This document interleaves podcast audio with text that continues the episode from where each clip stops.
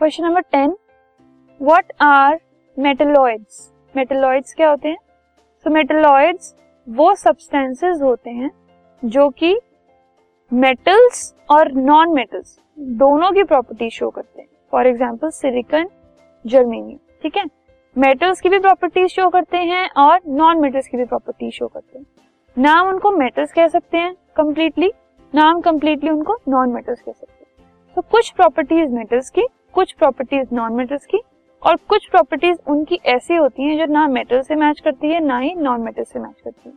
For example metals होते हैं good conductors of heat electricity non metals होते हैं bad conductors of heat electricity लेकिन जो मेटलॉइड्स होते हैं, वो ना ही गुड होते हैं कंडक्टर्स ना ही बैड कंडक्टर्स होते हैं। So metalloids are a combination of both they show some metals of metals and some properties of non-metals and the other properties, they might not match with either metals or